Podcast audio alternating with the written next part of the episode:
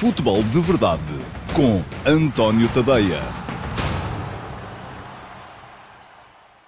Olá, muito bom dia a todos. Eu sou António Tadeia. Este é o Futebol de Verdade de terça-feira, dia 30 de junho de 2020.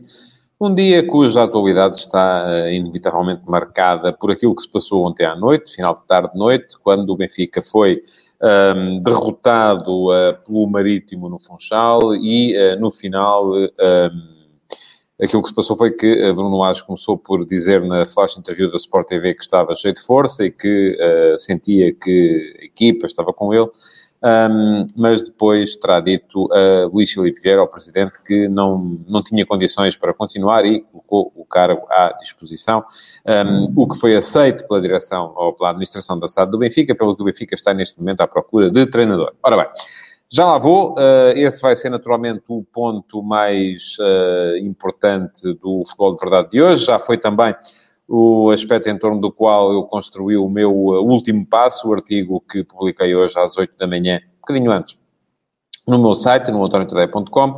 Um, disso já fui falar também à RTP às 9 e picos da manhã, no Bom Dia. Vou estar também daqui a bocado no Jornal da Tarde, pela razão pela qual este futebol de verdade hoje não pode mesmo ir muito mais para lá da, da, da, das 13 horas, porque enfim, não posso estar em dois sítios ao mesmo tempo, não tenho o dom da ubiquidade. Ora, portanto, vou tratar uh, de falar aqui da, da situação do Benfica, antes, porém, passar pelos jogos de ontem e fazer a despedida ao Clube Desportivo das Aves, que ontem viu confirmada a sua despromoção uh, matematicamente para a Segunda Liga. Já não se esperava outra coisa, sobretudo desde que o Aves uh, tem vindo a perder jogos atrás de jogos. Já lá vou. Antes, porém, queria lançar-vos a vocês dois desafios. O primeiro desafio, já sabem qual é, é o mesmo de sempre é que podem deixar perguntas. Eu já vi que já apareceram em algumas. Um, algumas eu vou uh, responder naturalmente hoje pelo meu uh, encadeamento normal de raciocínio uh, e, portanto, vou dar-lhes resposta ainda hoje. as que não forem respondidas hoje entram no no lote das que vão ser submetidas a concurso para terem resposta no Q&A do próximo sábado. Uh, sábado ao meio-dia e meia, o Q&A uh, tem a seleção das melhores perguntas que foram deixadas durante a semana no Futebol de Verdade e tem as minhas respostas a essas perguntas. Um, serão sempre entre 10, 11, 12 perguntas às quais eu vou responder nessa altura. Portanto, já sabem, é uma questão de deixarem as vossas perguntas nas caixas de comentários das redes sociais, porque estou a fazer este futebol de verdade em direto no Facebook, no Instagram, no Twitter, no YouTube e também no meu site, no via Dailymotion. Portanto, em qualquer uma delas, podem chegar lá, ir às caixas de comentários, deixar as vossas perguntas. O segundo desafio tem a ver com aquilo que estamos a viver neste momento no Benfica uh, e uh, depois daquilo que disse ontem no final do jogo, quando compareceu na sala de imprensa o presidente do clube da SAD, o Luís Felipe Vieira, que foi dizer que era o único culpado. Um, pois bem, eu queria agora ser eu a perguntar-vos a vocês e aguardo as vossas respostas nas caixas de comentários quem é o culpado uh, da situação do Benfica e porquê. Uh, não vos vou perguntar ainda quem é que vai ser o próximo treinador, porque vocês não sabem. Aliás, eu creio que neste momento nem sequer a administração da SAD do Benfica o saberá, embora tenha preferências. Um, mas sim, quem é o maior culpado da situação que o Benfica está a viver e porquê. Portanto, estou à espera das vossas respostas. À medida que uh, elas forem uh, aparecendo, um, o Álvaro Filho uh, vai uh, deixá-las, uh, vai colocá-las por aqui, as respostas e também as perguntas que forem aparecendo para serem respondidas ou hoje ou no Q&A. Vamos então aos assuntos de hoje, para passar, primeiro que tudo, pela situação do Desportivo das Aves. O Aves perdeu ontem em casa com o Moreirense, um, vem numa série de resultados particularmente negativa, dá-me ideia que a equipa deixou de acreditar e por isso mesmo viu consumada a sua despromoção. Está já um, a 10 pontos do Portimonense, que é penúltimo, a 15 do Tondela, que é o antepenúltimo e primeira equipa, por enquanto, acima da linha d'água, um, e isto significa que já não pode, uh, com qualquer uh, que seja a conjugação de resultados, escapar à descida de divisão. Há, no entanto, uma questão, uh, e, e, para aqueles que, que, em Portugal só veem os jogos dos grandes, e ficam um bocado baralhados e não se percebe muito bem como é que o Aves desce de divisão desta maneira. Porque vamos a ver, o Aves, vamos lá ver. Com o Benfica, Vamos começar pelo Porto. O Porto está à frente do campeonato. Com o Porto empatou em casa 0 a 0 e perdeu no Dragão por 1 a 0. Uh, gol de Marcano bem cedo no jogo, mas o Porto não foi nunca capaz de chegar à tranquilidade. Com o Benfica, ainda lhe falta jogar em casa, fora, perdeu por 2 a 1, mas atenção, uh, esteve a ganhar até aos 76 minutos e só sofreu o gol definitivo, o gol da derrota, aos 89. Com o Sporting, perdeu 1 a 0 em casa uh, e com um penalti de Bruno Fernandes aos 83 minutos, portanto a 7 minutos do fim, no jogo que foi a estreia de Silas, e perdeu por 2 a 0 em Alvalade, uh, mas num jogo em que esteve a jogar com 9 desde os 19 minutos. Uh, mas mesmo assim só sofreu o primeiro gol aos 62 ao Sporting Clube Braga, ganhou em casa por 1 a 0 e ainda lhe falta ir jogar à Pedreira. Portanto, se formos a ver, nestes jogos, com os quatro primeiros da classificação, o Aves fez 4 dos 14 pontos que sobem na, neste momento na tabela. O que se passa na equipa do Aves, e a razão pela qual vai descer de divisão, é que foi uma equipa construída, se calhar, a pensar na maneira de não perder com os grandes. Porque depois, nos jogos com as equipas que poderiam ser eventualmente do seu uh, campeonato, aquilo que aconteceu foi uh, pouco mais, pouco menos do que um desastre. E por isso mesmo, a equipa vai descer de divisão. Um, e quem só viu os jogos com os grandes fica, se calhar, um bocado baralhado e não percebe porque é que isto aconteceu. Assunto arrumado. Uh, o Aves uh, está, uh, portanto, encaminhado para a segunda divisão. Esse foi um dos jogos de ontem. Os outros, nos outros vimos o Benfica perder por 2 a 0 com o Marítimo e mais tarde o Fogo do Porto ganhar por 1 a 0 ao Fogo do Passos de Ferreira. Ora bem, Começando pelo jogo da, do Funchal, aquilo que vimos em Benfica que podia, de facto, ter resolvido o jogo cedo. Teve, pelo menos, duas ocasiões muito, uh, muito claras de golo ainda na primeira parte. Chiquinho e uh, Vinícius não conseguiram uh, evitar a mancha de Amir Abedzadeh, o guarda-redes do Marítimo, que fez um jogo extraordinário. Um, e aquilo que se passou depois foi que uh, o Marítimo com muitas dificuldades para sair de trás. O Marítimo a jogar uh, num 4-3-3, que era mais um 4-5-1 que outra coisa, uh, com o Rodrigo Pinho na frente, com Correia por um lado, do ataque, com Edgar Costa sempre mais preocupado em auxiliar Nanu do que outra coisa no outro, enfim, meio campo muito preenchido. No final vejo José Gomes dizer que apostou em preencher muito as zonas em que sabe que o Benfica é mais forte, e já se sabe quais são.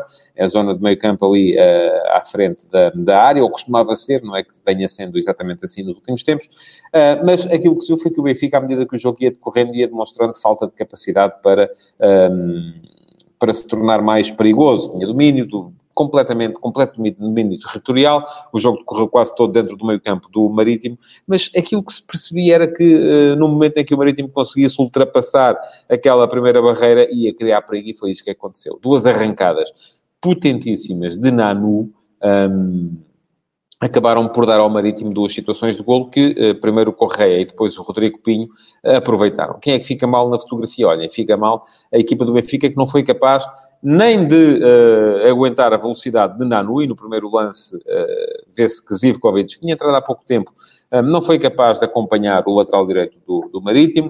Uh, Ferro está nos dois lances.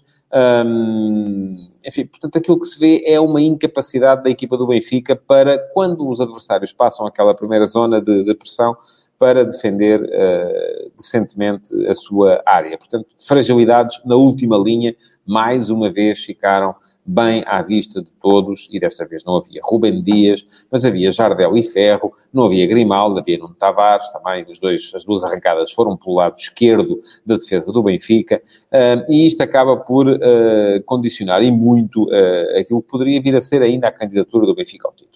Uh, há um terceiro golo, uh, tal como já tinha havido um, havido um anulado na primeira parte, voltou a haver outro na segunda, por fora de jogo, uh, lance no qual o próprio Vlaco Dimos também não, não parece ter estado à altura dos acontecimentos, mas, enfim, esse foi anulado, portanto é o que menos conta neste momento.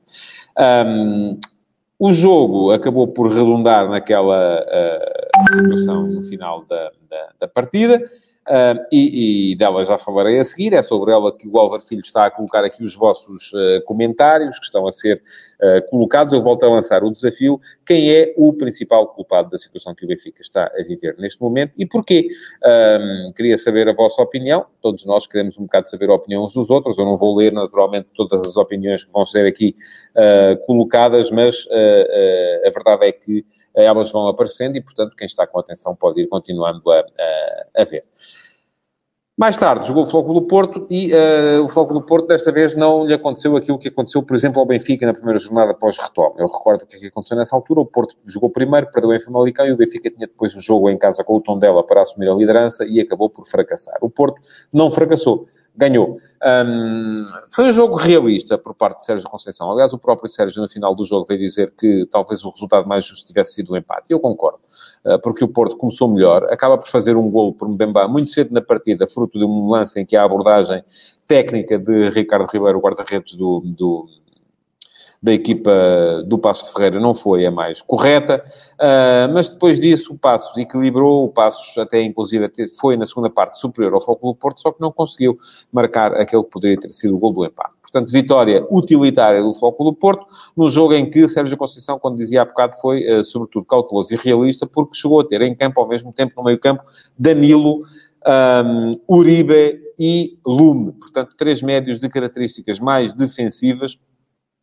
depois, uh, mantendo uh, na frente apenas um ponta de lança, nessa altura já só estava Marega, com Corona e Luís Dias, para que a equipa ficasse mais equilibrada e com, sem as tais trocas posicionais, porque isso torna a equipa mais equilibrada em momento de transição defensiva, porque o importante era mesmo conquistar os três pontos e deixar o Benfica a seis.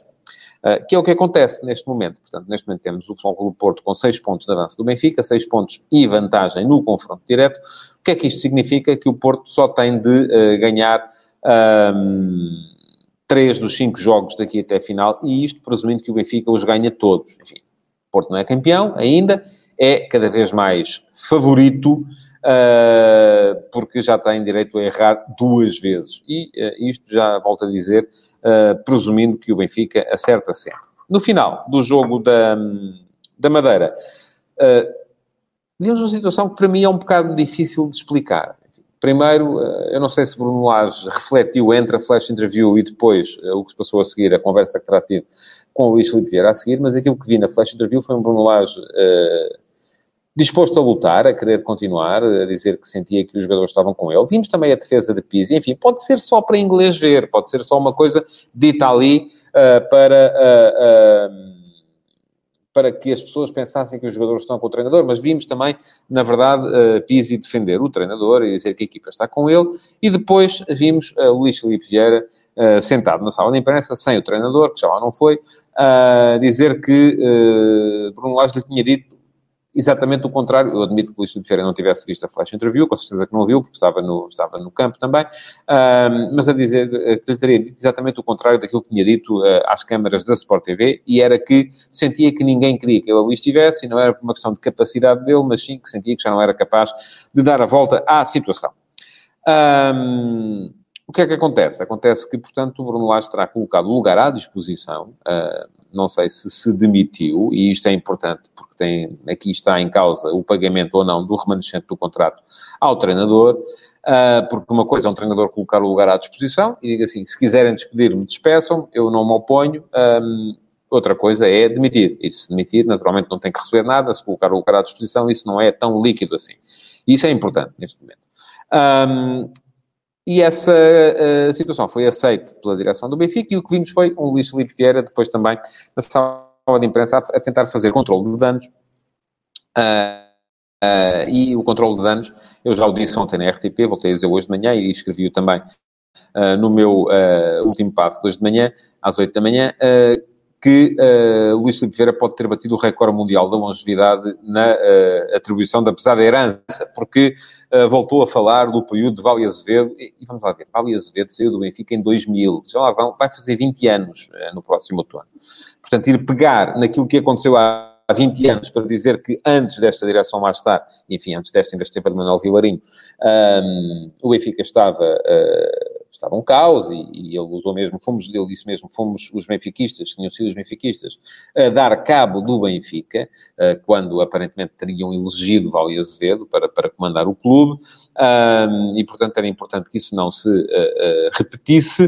Uh, e, e, isto é mais controle de danos, é mais campanha eleitoral, e até mesmo aquela assunção de culpas que o Luís Filipe Vieira fez a seguir, é quando disse eu sou o único culpado daquilo que está a passar, enfim, Não é preciso que ele diga. O único não é com certeza, que é o principal é porque é o presidente. Isto é assim em todo lado. Há uma hierarquia e uh, quem está no topo da hierarquia é naturalmente o principal culpado se as coisas não correm bem. Uh, Parece-me que é isso. Agora, a questão que eu coloquei hoje de manhã no último passo foi mesmo esta. É, será que uh, o Luís Silveira foi dizer aquilo só porque sentiu que tinha que dizer, era uma declaração institucional, ou será que ele percebe mesmo aquilo que fez mal? E por que razão é que é culpado da, da situação? E eu um, tenho visto aqui as vossas uh, opiniões relativamente a, a, quem vocês acham que é o principal culpado. Já vi aqui um bocadinho de tudo, que é a Vieira, que é a estrutura, que é o treinador, que são os jogadores, que não correm, que são até os árbitros, vejam lá, uh, porque o Benfica terá deixado de ter o tal Colinho, que muita gente diz que tinha, eh, pode ser a ausência do público, enfim, N situações. Eu um, identifiquei uh, aqui, assim, duas uh, situações que me parecem importantes na atribuição de culpas para o momento que o Benfica vive. E primeiro deixa-me só dizer isto, uh, que não acho que seja um drama um, não se ganhar um campeonato. Há, à partida, neste momento, em Portugal, duas equipas com uh, ambições declaradas e com condições para ganhar o campeonato. E, portanto, é normal que uma ganhe e a outra perca. O Benfica ganhou no ano passado, o Porto ganhou há dois anos, aparentemente o Porto é favorito para ganhar este ano. E, enfim, não me parece que venha nenhum mal ao mundo quando uma equipa não ganha um campeonato. Porque uh, uma delas tem que ganhar, a outra tem que perder. Portanto, uh, eu, volto a dizê-lo, não vejo em Bruno Lage uma alteração assim tão grande uh, para, em relação àquilo que foi o Bruno Lage que ganhou o campeonato do ano passado. Eu recordo que o Bruno Lage, no ano passado, pegou na equipa em janeiro a 7 pontos do Porto e ainda foi campeão com um calendário particularmente difícil. Um, o que é que se passou no ano passado que não se passou este ano? No ano passado, Bruno Lage uh, chegou e já teria ideias muito próprias. Aliás, ele modificou a grande parte do 11 base do Rui Vitória um, para uh, conseguir fazer uma equipa nova, uma equipa de autor, montada em cima da, da, da contribuição de, de, de, João Félix, montada em cima da contribuição de Seferovic, uh, montada em cima de um meio-campo uh, diferente. e aquilo que aconteceu foi que não só o Benfica perdeu Félix, como foram contratados jogadores que o obrigaram a repensar a forma como a equipa jogava, e falo aqui especificamente de Raul de Tomás primeiro e de Julian Weigl depois, uh, e não houve uma adaptação uh, das ideias do treinador aos jogadores que vinham. Ou, ou das duas, uma. As coisas têm que ser uh, compagináveis. Ou a equipa contrata jogadores para a ideia de jogo que o treinador tem, e a melhora, ou a equipa contrata os jogadores e o treinador melhora, adapta a sua ideia de jogo aos jogadores que a equipa contratou. Isso não foi feito. E aí começou o problema do Benfica. Mesmo assim, o Benfica fez uma primeira volta extraordinária.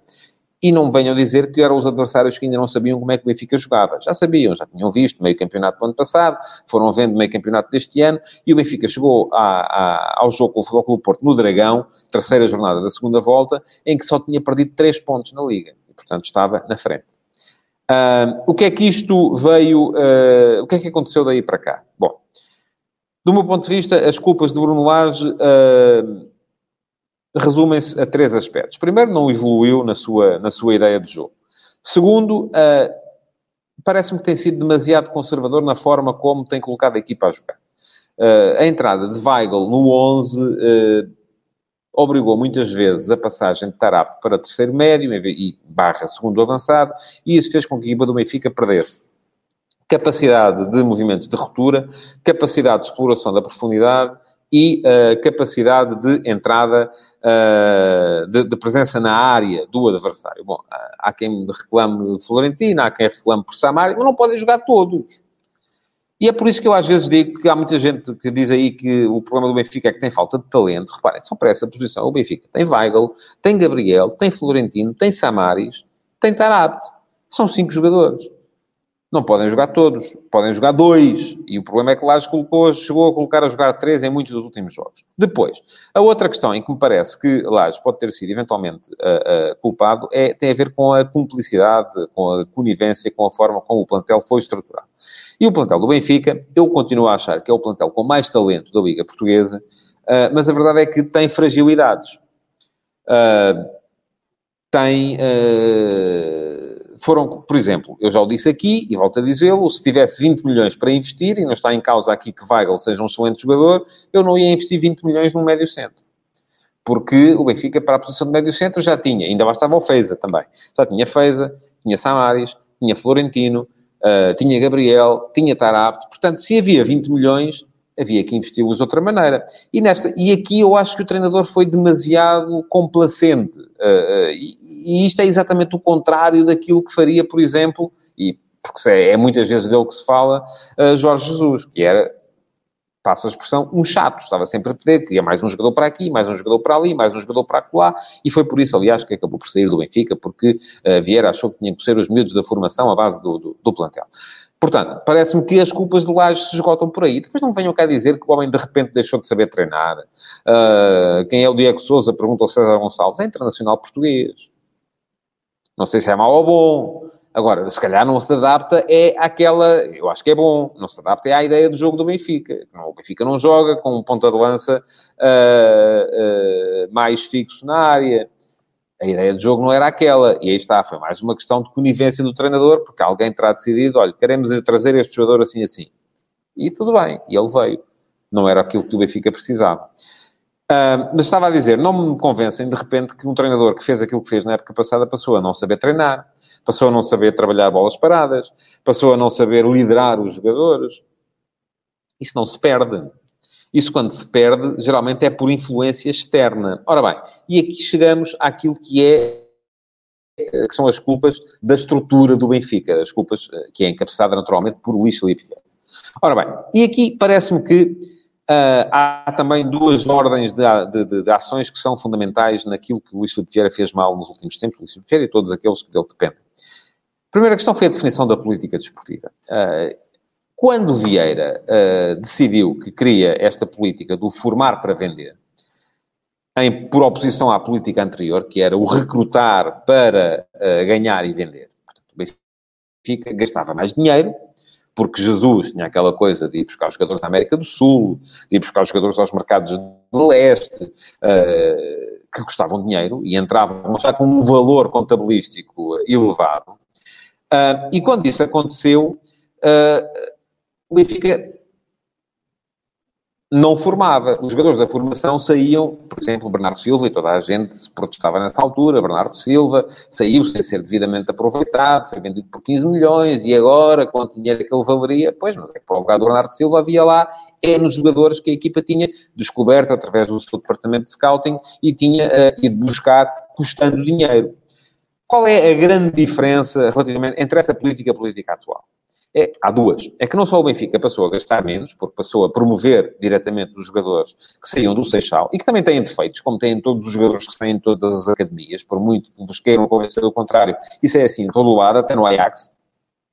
E segundo, a segunda grande diferença é que esses jogadores, em termos contabilísticos, valem zero, o que faz com que, eh, quando são transacionados, a criação de mais-valias para o relatório e contas é muito mais elevada. Uma coisa é ir buscar um uh, jogador à América do Sul por uh, eh, 15 milhões, depois é vendido por 30 e a mais-valia são 15 milhões e desses 15 milhões ainda há com certeza muito a pagar aos empresários. outra coisa é vender por 30, 20, 40, 50 um jogador que entrou no plantel vindo da formação e que em termos de valor contabilístico é zero. Portanto, aí a mais-valia é sempre muito maior. Portanto, estamos aqui a falar de um artifício contabilístico que acabou por ter reflexo naquilo que é a definição dos plantéis do Benfica.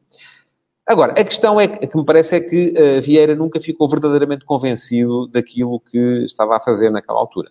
Uh, porque Vieira, uh, vamos lá ver, gosta muito de Jorge Jesus. Vieira acha que Jesus terá sido, e eu, eu acho que Jesus foi o treinador decisivo na mudança de paradigma do Benfica. Porque quando Jesus entrou no Benfica, o Benfica tinha ganho dois campeonatos nas últimas duas décadas, para aí. E depois de eu entrar, as coisas mudaram e mudaram de forma radical. E aí houve claramente influência do treinador. Agora, depois é um treinador que tem todos aqueles defeitos que nós sabemos. Tem mau feitio, uh, incompatibiliza-se com os jogadores, uh, é um chato porque quer sempre estar a contratar jogadores, uh, não promove miúdos da formação, enfim. E eram tudo defeitos que Vieira não, não queria no seu líder. E então Vieira decidiu que não ficava com Jesus, mas ele parece-me que ele nunca terá ficado inteiramente convencido dessa ideia apostou em Rui Vitória e as coisas correram bem. E sabem porquê que correram bem? Porque Jesus predispôs-se a fazer o papel hum, de quem estava do outro lado a perder. Enquanto Jesus esteve no Sporting, os treinadores do Benfica tiveram sempre estabilidade para trabalhar.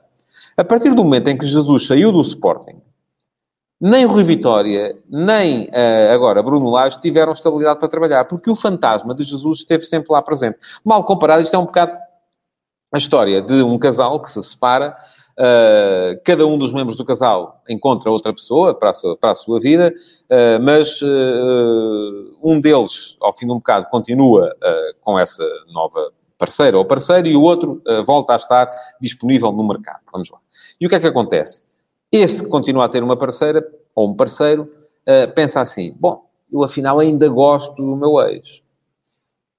E, portanto, começa a aproximar-se da pessoa com quem teve mais tempo, mais intimidade, mais cumplicidade, seja o que for. O que é que isto provoca? Insegurança na pessoa com quem ele está. Isto é, é, é, é das relações humanas. Acontece assim em todo o lado, porque é que não há de acontecer num balneário? Se a estrutura do Benfica, encimada por Luís Felipe Vieira, encetou uma aproximação a Jorge Jesus a partir do momento em que ele saiu do Sporting. É normalíssimo que o treinador com quem essa estrutura estava casado acabe por ter menos legitimidade a partir de determinado momento. Normal. E não é que, enfim, Vieira veio de repetidamente uh, dizer que até renovou o contrato com Bruno Lage, como manteve a confiança em Rui Vitória durante uh, muito tempo, já para lá do prazo de validade. Só que estas coisas não são só de boca, são de, de ações também. E, é, e, a partir do momento em que um presidente ou uma estrutura fala com um, uh, ou se aproxima de alguém com quem foi feliz no passado, isto sabe-se. E os primeiros a saber são os jogadores. E os jogadores, a partir desse momento, por mais que queiram estar com este treinador, sentem sempre que ele está a prazo. E sentem sempre que não é por ele que têm que correr. Portanto, aqueles que dizem que os jogadores também são culpados, se calhar são nem que seja do ponto de vista uh, uh, subconsciente, porque muitos deles acabaram por sentir que o treinador do presidente não era aquele. Ele dizia que era, mas não era. Portanto, eu acho que são essas as ilações que Vieira tem que tirar da sua, da sua assunção de erros. Uh, pergunta a Eliana Vanilla se faz algum sentido o regresso de Jesus. Já disse aqui, eu ia achar muita piada para ver uh, uh, como é que a direção e a administração da Benfica SAD iam justificar isto. Que é que correram com o indivíduo, porque ele não, não era bom para a política que eles queriam, e agora iam buscá-lo outra vez. Vamos lá ver. Eu acho que Jesus é, neste momento, o melhor treinador português. Em termos enfim, equipar-o ao nível, para trabalhar em Portugal, no estrangeiro não, por causa do domínio das línguas, mas se fosse para trabalhar em Portugal, equipar-o ao nível de Mourinho. Uh, agora, se faz sentido, isso tem a ver com a política. Tem a ver com a política da SAD do Benfica. Se é para formar, não, não faz sentido nenhum, porque não vai acontecer. Porque Jesus não é essa pessoa, não é esse treinador. Portanto, isso não vai acontecer. Uh, enfim, conforme estava a dizer, já vai longo o último passo, de, o, o futebol de verdade de hoje. Um, era importante que Vieira refletisse, eh, não é só dizer que é culpado, é perceber porquê e emendar as coisas que terá feito mal, e ele terá que fazer a sua própria reflexão, não tem que ser igual à minha. Uh, e uh, não vou ter tempo já hoje para falar, mas falarei em futuras ocasiões daquelas, daqueles que são os nomes que se colocam agora à frente da estrutura do Benfica, sobretudo porque me parece que há ali um certo preconceito de classe uh, que já foi uh, chão que deu uvas no Benfica, antes da entrada de Jesus, em que a estrutura parece que era um treinador que fique bem na fotografia. Uh, enfim, treinadores bons há muitos, Uh, mas, uh, sobretudo, o que é fundamental para o treinador que, que, que, o Benfica possa ter com sucesso é que seja o treinador da estrutura, em que a estrutura confie. Mas eu a esse tema prometo que voltarei em ocasiões futuras. Para já, resta-me agradecer-vos por terem estado aí desse lado uh, e pedir-vos um, que coloquem o vosso like nesta edição do Futebol de Verdade e que a partilhem, seja qual for o sítio onde estiveram a vê-la, para que os vossos amigos possam assistir também nas redes sociais. Muito obrigado então e até amanhã para mais um Futebol de Verdade. Futebol de Verdade, em direto de segunda a sexta-feira, às 12h30